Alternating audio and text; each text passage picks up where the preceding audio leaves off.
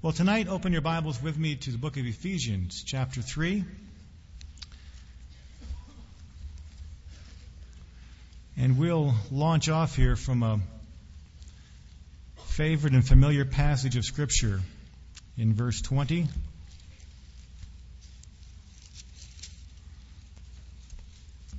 Where Paul writes, Now to him who is able to do exceedingly abundantly above all that we ask or think according to the power that works in us. To him be glory in the church by Christ Jesus to all generations forever and ever. Lord, tonight we do commit this evening to you. We open our hearts, our lives. We give you access, Lord. We grant you free and full uh, privilege to move and change and rearrange as you see fit and to, to mold us into the very image of Jesus Christ. Amen. We all underestimate God. Each of us.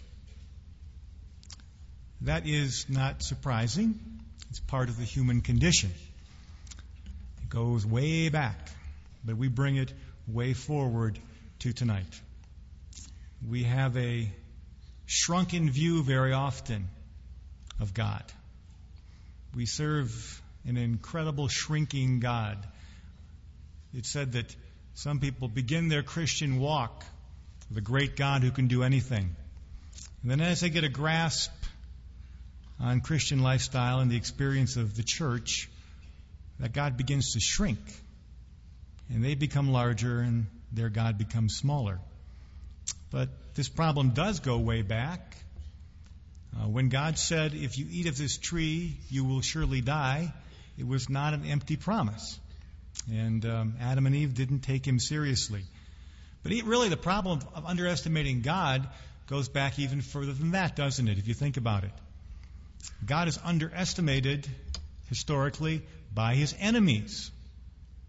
Satan tried to lead a mutiny in heaven. Now, what was he thinking? Anytime you look at your list of enemies and you see God with a big G on it, you are in trouble. And that's what Satan did, and that's where he's at today. That's why he has the destiny that he has. He was doomed, in deep trouble. So, although as far as we know, Satan is the original enemy of God, and he misjudged God so very long ago, but we do so tonight. And also, there are those that Satan deceives and they make the same mistake today that Satan and the demons made in heaven when they rebelled. See, the word of the Lord will stand forever. Let every man be a liar, and God will be true. What he says does and will come to pass. But yet, many people take his promises lightly, if at all.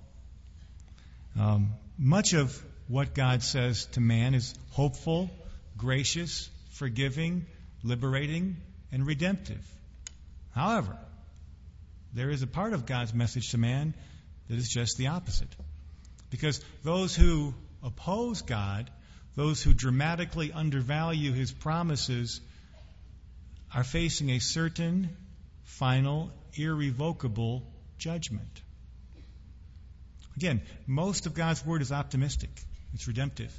But um, words are insufficient vessels to hold the truth about hell and eternal separation from God. And yet, that is certainly just as true as the thrilling promises we share of eternal life. So, underestimating the reality of God's promise to banish unbelievers from His presence is a huge mistake. So it's not only the enemies of God that underestimate him, who drastically undervalue his word. His friends do also. And, and that is a tragedy as well. We underestimate God's greatness. We underestimate his grace, his goodness. We underestimate the gifts that he gives to men. Now, we've just passed through the gift giving season. The event that really fuels the economy of the engine of American uh, capitalism. That's Christmas, because we all give gifts. But if you think about the institution or the, the, the tradition of, of giving gifts, it's interesting. Outside of Christmas and, and birthdays, to whom do you give gifts? To people you care about, for the most part. That should be the motive of our heart. So it should tell us something about God's true nature when we consider the fact that God gives gifts to men. It's not because He's putting up with you grudgingly. It's not because He has to tolerate you because that's what the Bible says. It's because He cares passionately about you. And thus He gives gifts to men. It should help us to place Him in the proper perspective of His compassionate love for us. And God, God gives us these gifts that we might begin to express the fullness of what He wants for you. Because while you may underestimate God, He doesn't underestimate you. You realize every transaction that He has with you, every communication, every shred of relationship, every fiber of fellowship He has with you is geared towards one thing the very best for you. Because it's a cliche, but God knows. So as He guides you down the path of life, as He blocks this door and He closes that alleyway and He prevents you from going on this turn and He stops you here and there, it's never frivolous. It's never because He just feels like it. It's because He has a plan and God knows. He's trying to move you to the very best for you. And when you oppose that, you are frustrating, you are opposing your own self. And so uh, we begin to miss then the superlatives in our text tonight. Look with me at verse 19, just above what we read. That is, that we are to know, to know the love of Christ, which passes knowledge, that you may be able, that you may be able to be filled with all the fullness of God. That is His goal for you. That is His target. That you, you may be created and stretched enough to be filled with the fullness of God as much as is possible in your current condition. Let me ask you a very basic question as we start tonight. Are you cooperating with that process? Are, are you moving in God's direction, or do you have your heels dug in and your teeth gritted? Are you striving spiritually? Or is it adequate to say and to observe of our lives that your yoke is easy, your burden is light, that you've cast your cares upon Him? Or are you barely getting by? Because God wants you to have what Jesus called the abundant life, a fruitful life, the 100 fold life. That's God's new math. That He wants you to be abundant, rivers overflowing. And this isn't just flowery text and poetic verbiage from the Bible. This is what God wants for His children. And not just for some special elect few. This is accessible to each and every believer. So, we want to know the love of Christ. We want it to fill us, but unfortunately, sometimes we settle for what we'll call a second-hand God, a, a thrift, so, thrift store God. And um, that's not uncommon in, the, in human history. We were in Belize a few weeks ago. Took a trip to the Mayan ruins, and they're all over Mexico and Central America. It's fascinating. Uh, some of them have up to 3,000 different buildings, and they have, they have pyramids. And our guide was explaining what what the economy of their belief system was. It just it's it's incredible.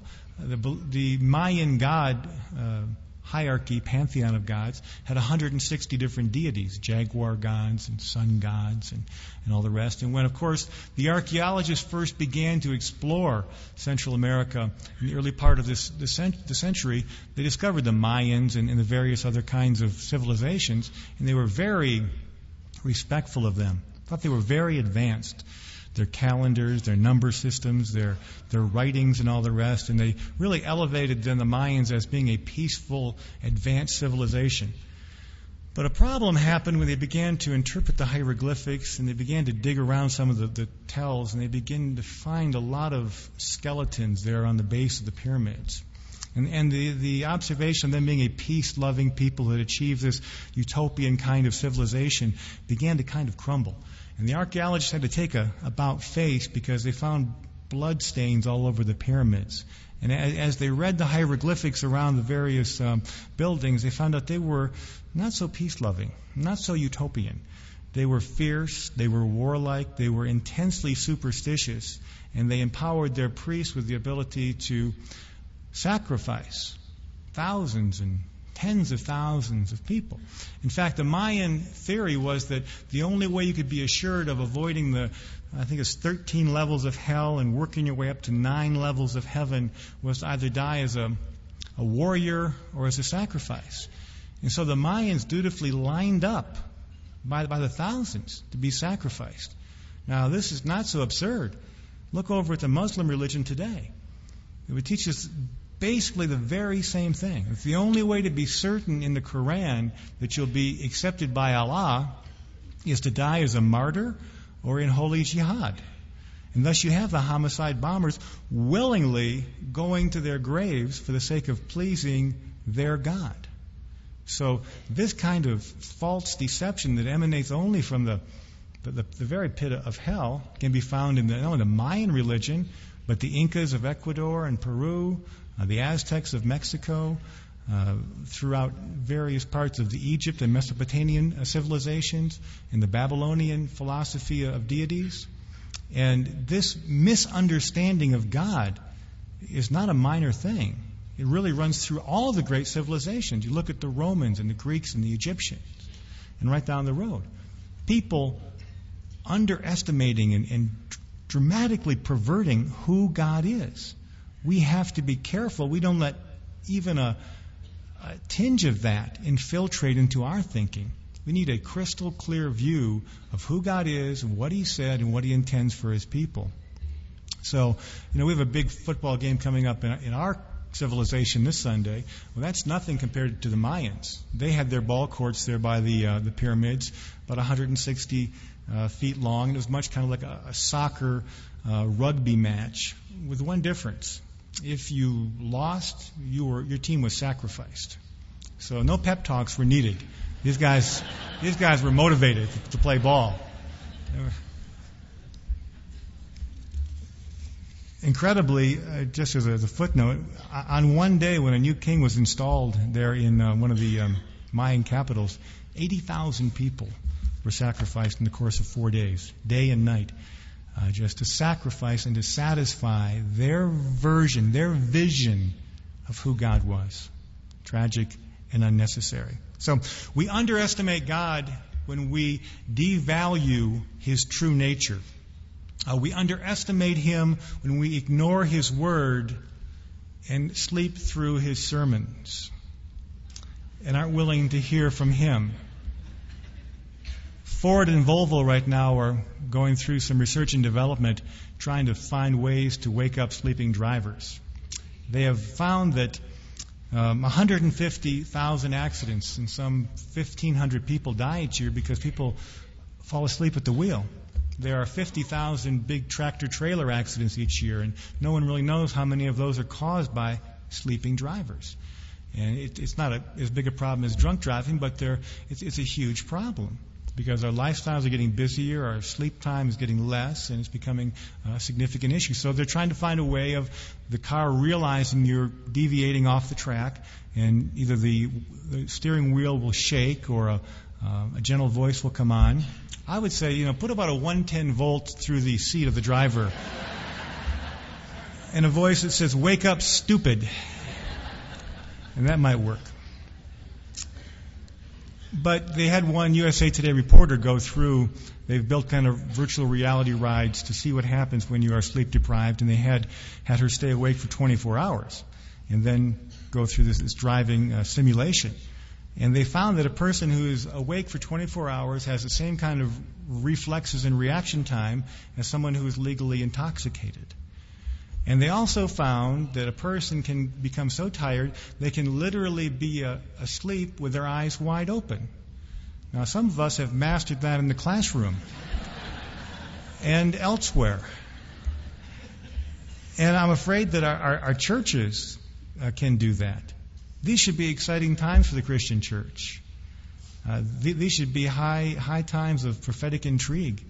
These should be times when we are grasping the opportunity to seize the moment. And yet, George Barna undertook a research project in the month of December of last year. And, and he called during the business day 3,400 churches in America in the middle of the day. And 55% of the time, he did not reach a human being. Now, are we awake to the needs of our community? Are we open to people who need help and love and, and charity and need a- questions answered? You call the church, you can't even find a person. Uh, the, judgment begins at the house of God. We need to be alert. We need to be awake. And the Bible is clear about that, saying, Wake up, those of you who slumber. Don't just pass the time away. The, the days are evil. Redeem the time. Don't waste it. Don't waste the privilege and opportunity that you have been given. If we take seriously our place in our communities, listen, if we um, let this city know that we care about the salvation of its families. If we tell Albuquerque we are concerned about your rebellious children, that we, we have a book and we have a God who has solutions. Not instantaneous, not overnight, but practical steps to healthy family living. If we tell New Mexico that we care about their short term and long term futures, um, there is nothing that can't happen. If we unleash God's Word, the last time I was in this pulpit was the weekend of December 21st. It was an emotional weekend here at Calvary. And we um, announced Skip's departure, and we spent a lot of time that weekend looking back and talking about people who had been here. People like Bill, people like uh, Gino and, and, Terry Gray and Robert Farrell have gone off to build megachurches and have served here and were loved and, uh, and left here. And we looked in the rearview mirror all that weekend and in, in the past month. It's been an interesting time. But we observed then, and I, I say now, the time will come to get our eyes off the rearview mirror. And there's been a lot of talk and speculation over the years. What will happen when there's a change in leadership at Calvary? And I don't know what will happen as far as people go, but I know what God's going to do. God's going to build his church, and God's going to fulfill the Great Commission. And the gospel will go forth uh, to the very ends of the earth, and then the end will come. So, we aren't responsible for what's going to happen to other people. Uh, what's in our pasture? And if, if we are dedicated to telling this community about the love of God, um, the f- best days of Calvary of Albuquerque do not lie in the past, they lie in the future. Let me just say that, you know, your senior pastor here, Pete Nelson, did serve here as youth pastor. That was 10 years ago and he was he was a mature, aggressive uh, servant at that time. In the intervening ten years, I want you to know he's been seasoned. He's traveled all over the world, been in hundreds of churches, and and been mentored by some excellent teachers, uh, some of the, the finest, most balanced, dedicated Bible teachers around and that he, there's a seasoning there, there's a vision there, there's a firmness of, of depth and a grasp of, of the moment. And one of the first things Pete did was to authorize that we're going to expand Easter morning to a larger event and, and try to attract more of our community. And then he also, also approved a, a three day crusade at Isotope Stadium next fall that you'll be hearing more about. Well, the best days are ahead. I can't wait, and we need to find our place in it. And I, I know, I know there are those here tonight and those who are uh, other parts of the body here at Calvary who have been extremely well nourished in God's Word, who, who have been taught and fed and, and understand the principles and have, have sat through many, many Bible studies and really have absorbed God's Word. And now your time has come.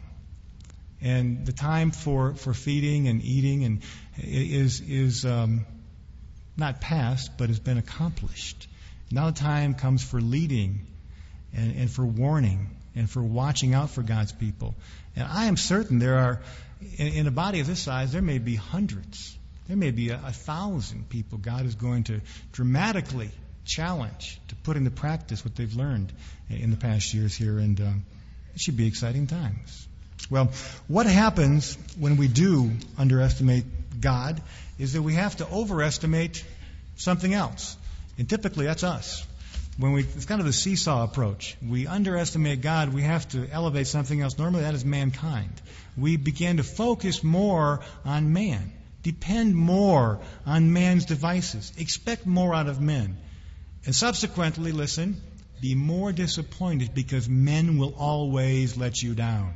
So if you find yourself with an emotional vacuum in your life, perhaps it's been because you've been expecting too much of a human and too little from God. And that equation needs to change if you're going to find a spiritual and emotional equilibrium as a mature Christian. When we shrink God, it affects everything. Now, how does it feel when you shrink things at home in your washer and dryer? You try to remember, I wasn't going to wash that. I was going to keep it just as a medium forever. And then you try to, it just doesn't fit anymore. It just changes your whole day. And so the same thing happens. Once you shrink God in your life, it changes everything. Your whole day doesn't begin to work. Uh, so you see, uh, you have to ask yourself the question how do you envision God? Is he the great restrictor or is he the great liberator to you? Uh, do you have a full and even a balanced view of God? Here's a good question. You know, many times we kind of land and we we become either Old Testament or New Testament believers. We kind of have this favorite parts of the Bible, and we always kind of just gravitate there. And there are churches like that. There are preachers like that. It doesn't matter where they begin teaching the Bible. They can begin in Revelation. They always end up in the law. Just they just kind of drift back there. There are those that can begin in Proverbs, and they always end up in prophecy. You see, we need to be balanced. We need to, to serve a God of both Mount Sinai and the Sermon on the Mount, and not either or. We need a, full, complete uh, view of God. So, if we were to ask Jesus what God is like, I'm certain his first two words would be, My Father. And then he'd tell you. And that says a great deal, does it not? That's the first thing we need to know about God. He is a Father. And he has a father's concern and a father's ability to provide and a father's responsibility for his children and a father's interest in their affairs.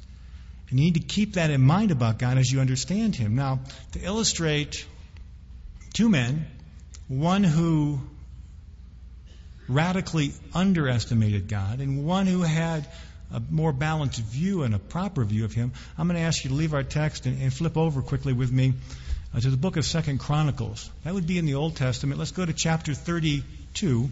And I want to just draw a comparison with you, a, a real vivid illustration of two men. And I just picked them because I liked their name Sennacherib and Hezekiah. I, just, I do like their names, but they make a, a great point. Sennacherib was the Assyrian king who came into Israel to bring it into captivity.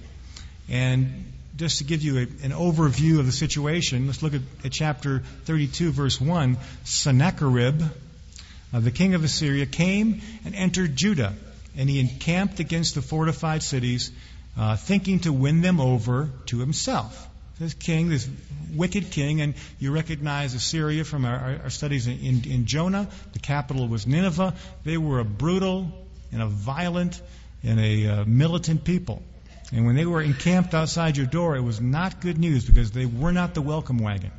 And, and they, were, they were there for one thing, and that was to, to brutalize the people of Israel. And they had accomplished that through much of the land. But when they came to Jerusalem, they came to King Hezekiah, one of the few good kings of Judah. And King Hezekiah had enacted many reforms, had brought down the high places, and obliterated much of the idolatry. And um, he was a good king. And we see that he led his people. Look down at verse 8 of chapter 32. And he had a proper perspective. And I want you to get this. Look at verse 8. With him, with Sennacherib, is the arm of the flesh. But with us is the Lord our God to help us and to fight our battles. One man looking and depending upon the arm of the flesh, the other man seeing with spiritual eyes what God could do. And so, Sennacherib continued and he threatened and he mocked and he scorned, and uh, the people were strengthened by Hezekiah. And then Sennacherib in verse 10 said this, and mark it well. He said, In what do you trust that you remain under siege in Jerusalem? He's trying to demoralize the people of Israel, and he's, he, the key word here is, who do you trust? He says, the Lord our God, he now begins to mock Hezekiah, will deliver us from the hand of the king of Assyria. Has not the same Hezekiah taken away his high places, his altars, and commanded Judah and Jerusalem, saying, You shall worship before one altar and burn incense on it alone? So he begins to, to mock Hezekiah's reforms and to try to bring the people of Jerusalem to surrender and to forfeit the opportunity to follow Hezekiah. And then I want you to notice in verse 13 the small g in verse 13. He says, Do you not know what I and my fathers have done to all the people of the other lands? Were the gods of the nations of those lands in any way able to deliver their lands out of my hand? And that brings us to the point that we are not to be like other people.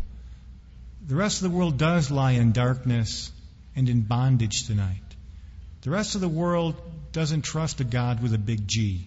Oh, they all have their gods, no doubt about it. We are a, a significantly religious people, but it's a small G. And that's the point Sennacherib is making here. What makes you so different? Why do you think you'll be delivered? What right do you think you won't be victimized like everybody else?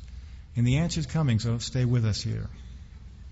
Who was there among all the small g gods of those nations that my fathers utterly destroyed that could deliver his people from my hand? That your God, large G, should be able to deliver you from my hand. And that's all the difference in the world. Sennacherib has his finger on the pulse and doesn't even recognize the truth, the vein of truth that he has found. So here's a man with, with all the military might, all the power, all the ability in the world, and he is not seeing a true view of God, and is going to condemn him uh, to his, his final fate. Second part of, of verse 15 Do not let Hezekiah deceive you or persuade you. How much less will your God deliver you from my hand? The challenge goes out tonight. To whom do you trust your fate? To what God do you serve?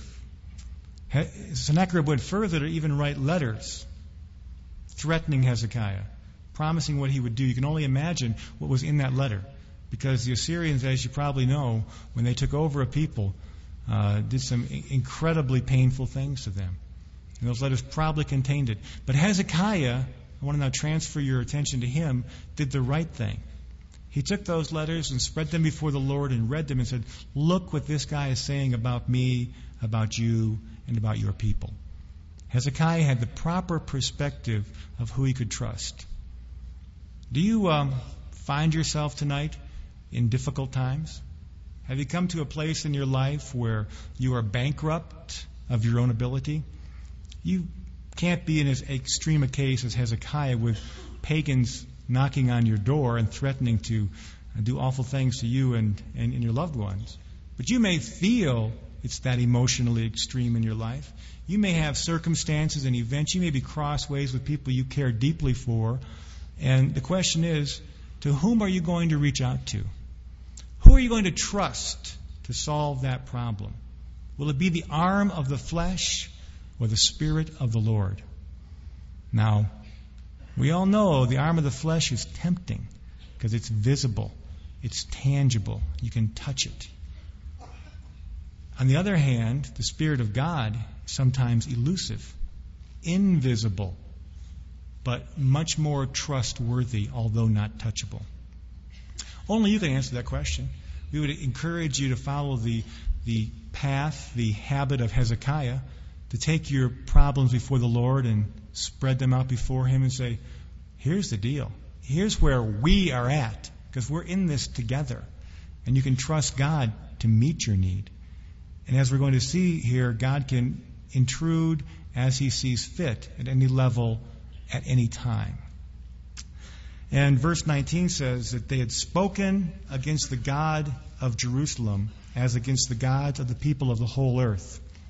And verse 20, now because of this, King Hezekiah and the prophet Isaiah, the son of Amoz, prayed and cried out to heaven.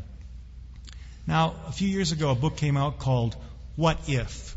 It's by secular historians, a series of essays about what would happen at pivotal times in history if the outcome had been different.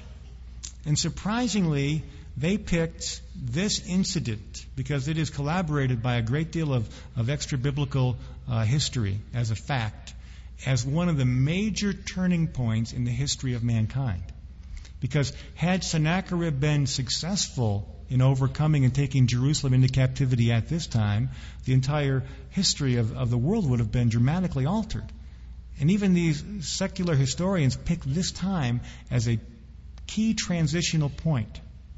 Because right here, God elected to send angels, as you'll see in, in verse 21, really an angel who cut down every mighty man. And 185,000 Assyrian warriors were slain in a single night.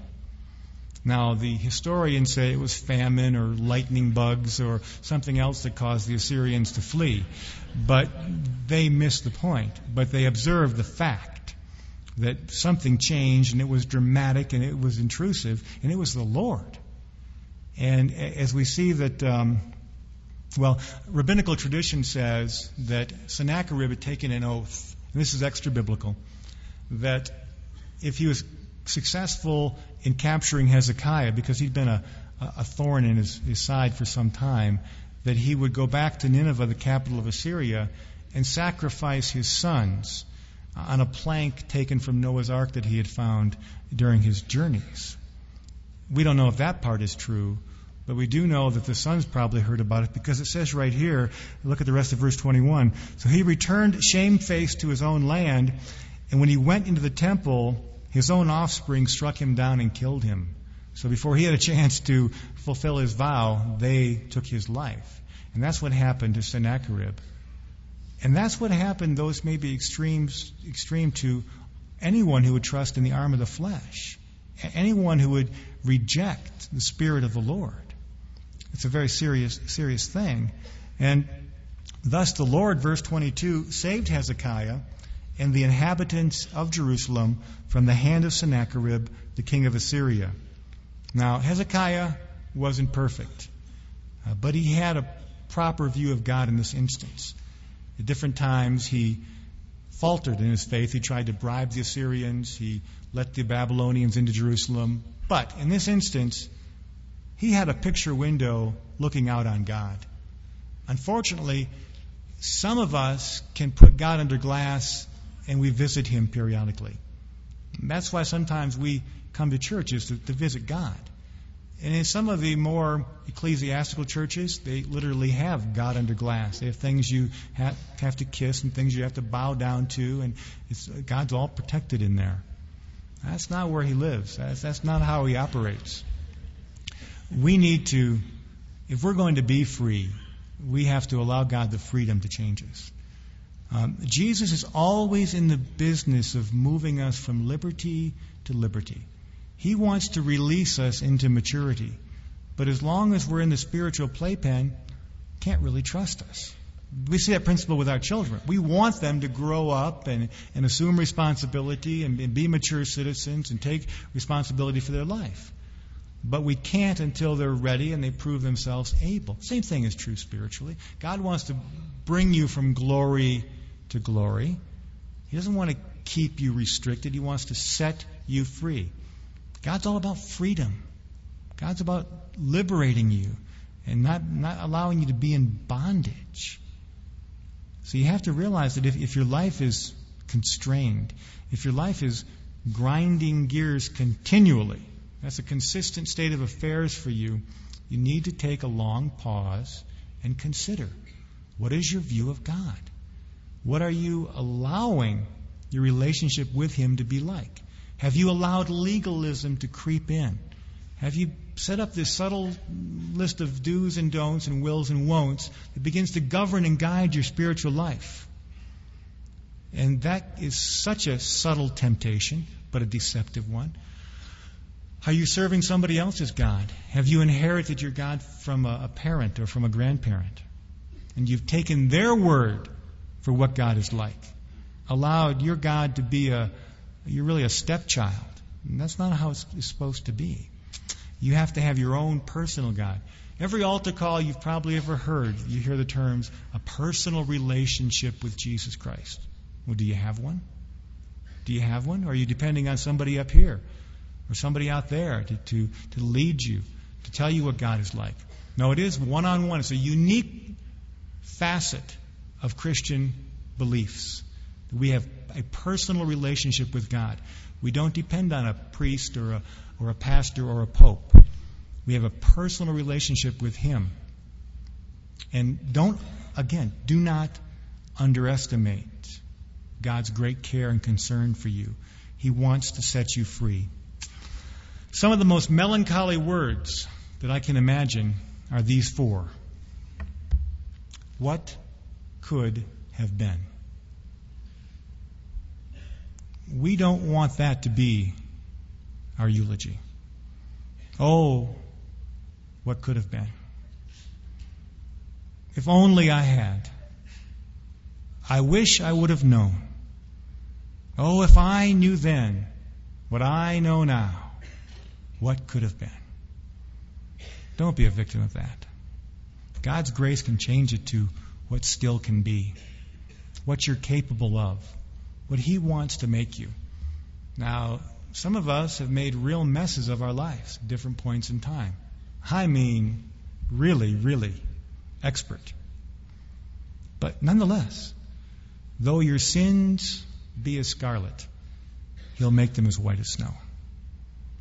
Don't underestimate the grace of God to forgive you, to cleanse you, to restore you. Don't allow condemnation to overshadow your life. Allow yourself tonight to be set free. Now, there's restoration, there's repentance, there may even be restitution. But there is a loving, forgiving, freeing God who doesn't want us bound by anything but His love. You know, it's funny. We spend time reading the Bible and listening to Bible studies and hearing all kinds of spiritual input. I'm, I'm, I'm sure you do too. And you hear th- something, you may hear it a dozen times.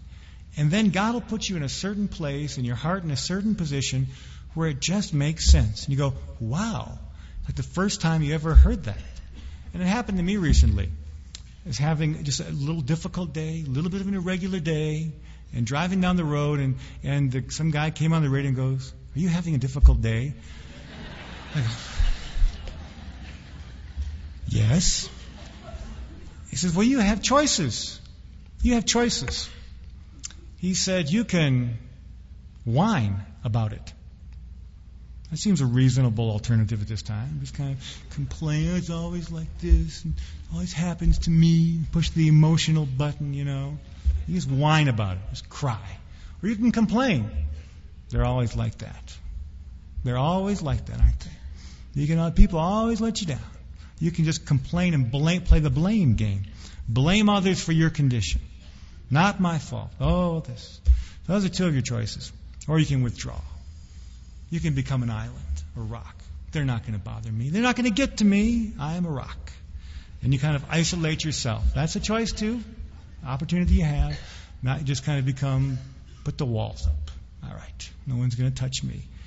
He says, those are three of your choices. Or, he says, you can worship. Ha! I don't feel like worshiping. Now, for some of you, this is no revelation, but for me, it's like, yeah, yeah. I mean, I've read the book of Job, I've taught the book of Job, and it says, Job from the ashes worshiped. And that makes sense. At the time you least feel like it is the time you most need it. And that's when you have to reject the arm of the flesh to solve that problem short term. And embrace fully the Spirit and worship. And as you begin to do that, the, the anointing of God can flow and will flow into your life. It doesn't have to be a huge emotional epiphany of a, of a moment where the heavens break, break loose for you. But I believe as we begin to say, well, praise the Lord. It, it was hard to do. Praise the Lord. Sometimes you got to just kind of force it out. You you can allow God to break up that crusty shell that we install and you know, allow to harden in our heart. Do you get that? Let the worship flow at the time that, that you, you need it most. Well, how do we reverse the process if you sat here tonight with a shrunken God, if you've underestimated who God is and what He wants for you in 2004, how do you begin to change that besides just taking more notes and shaking your head yes? Well, you know, we spend a lot of time doing heavy lifting here spiritually. A lot of red meat and iron and a lot of spiritual equivalent of weightlifting goes on in this room and in, in different places we receive spiritual Bible studies. But I, I get to the gym once in a while, and I've, I've learned some principles, and, and, and you, you can't spend your whole time in the weight room. I went to a few months ago a, a Pilates class, which was a, quite an experience, and they begin to want you to do stuff with your body that isn't isn't normal, you know.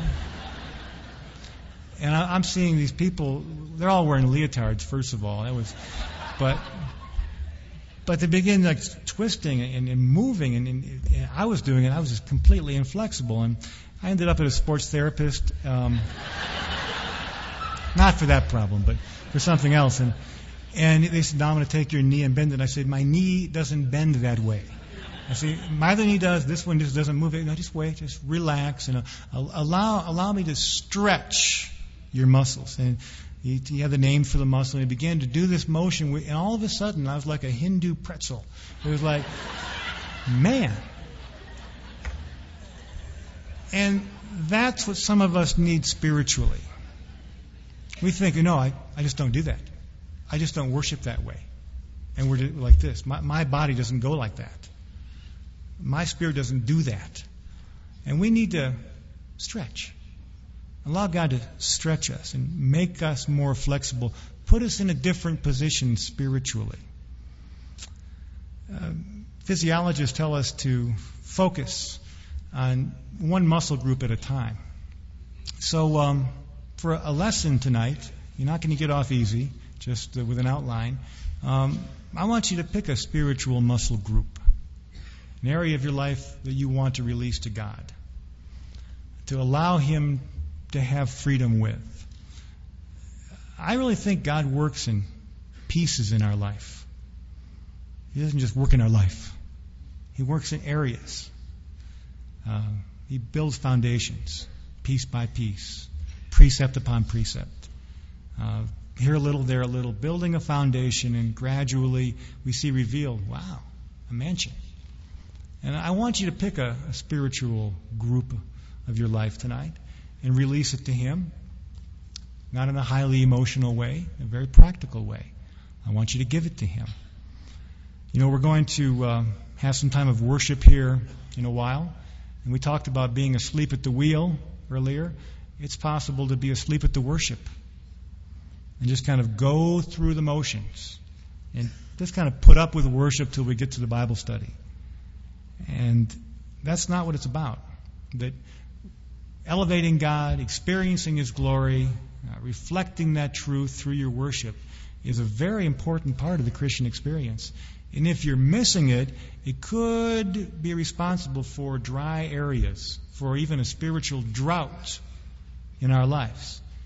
If it's all been word, word, word, and not worship and, and spirit in a balanced dynamic, it's possible to kind of dry up and not have those rivers of living water flowing through your life that God would intend.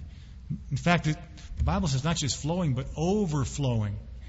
Uh, the, the tense is, is, is very superlative. Much living water flowing through our life, kind of an overabundance, is what we want to see. Well, a couple of, of parting thoughts. They say that Michelangelo only signed one work of art in his entire career. Now, he was responsible for some beautiful things. He was a genius. Sistine Chapel, the statue of David. But the only work of art that he ever signed was the Pietà, uh, the statue of Mary, Mary and Jesus. We don't know why. We can only assume and observe.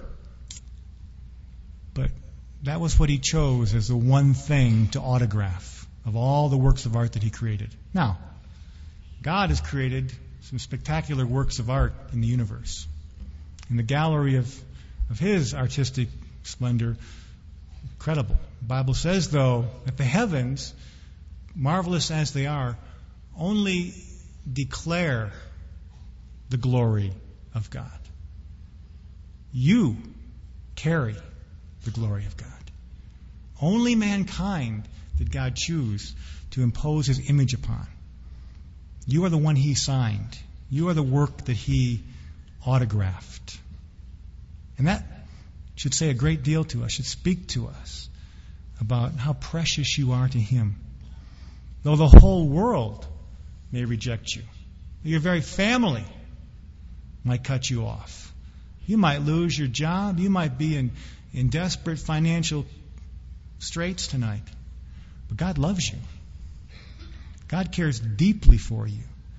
And if you'll put aside your dependence upon the arm of the flesh, fully and thoroughly grasp His Spirit, you'll know the working of God. This is not my promise. This is what the Word of God, and the Word of the Lord will stand forever. Well, there are three things God will never forget about you. Don't underestimate that day when you stand before Him. He'll never forget the works you did in His name. He'll never forget the gifts you gave to His poor. And He'll never lose sight of what you did for the gospel. Don't think for a moment any little thing you did has been overlooked by heaven.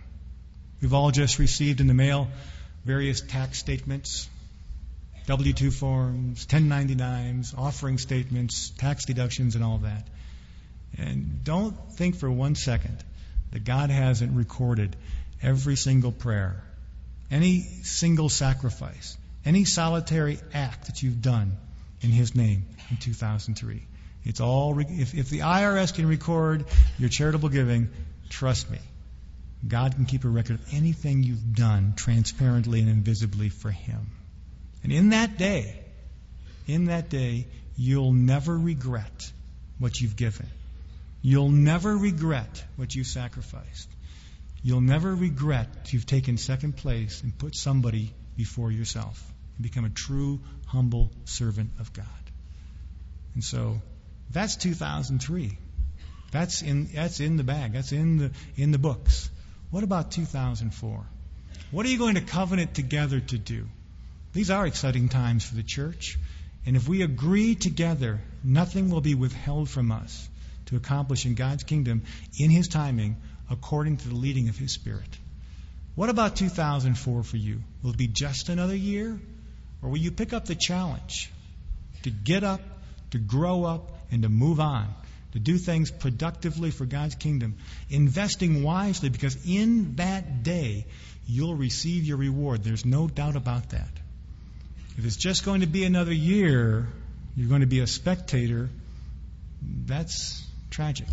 But it can be a year of change, a pivotal time for you, a time of transition from adolescence to maturity in the Christian walk. Whatever your chronological age might be, this can be the year when you begin to inherit the promises and allow God to do what He sought to do from the foundations of the earth.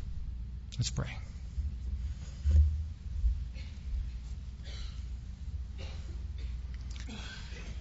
Lord, tonight we submit a short list to you, a short list of worries, because they all center around us. Our concerns, our anxieties, our fears what we're going to do about tomorrow or next week or next month. And it can become oppressive. But we serve a great God, not a shrinking one. And tonight we look up and we see, Lord, that you are capable, you are gracious, and you are powerful. There's nothing that is before us that you can't handle, Lord, and we submit it to you. We just come before you transparently, Lord, and nakedly, and, and say that we need you. We need your forgiveness. We need your grace. We need your greatness in our life.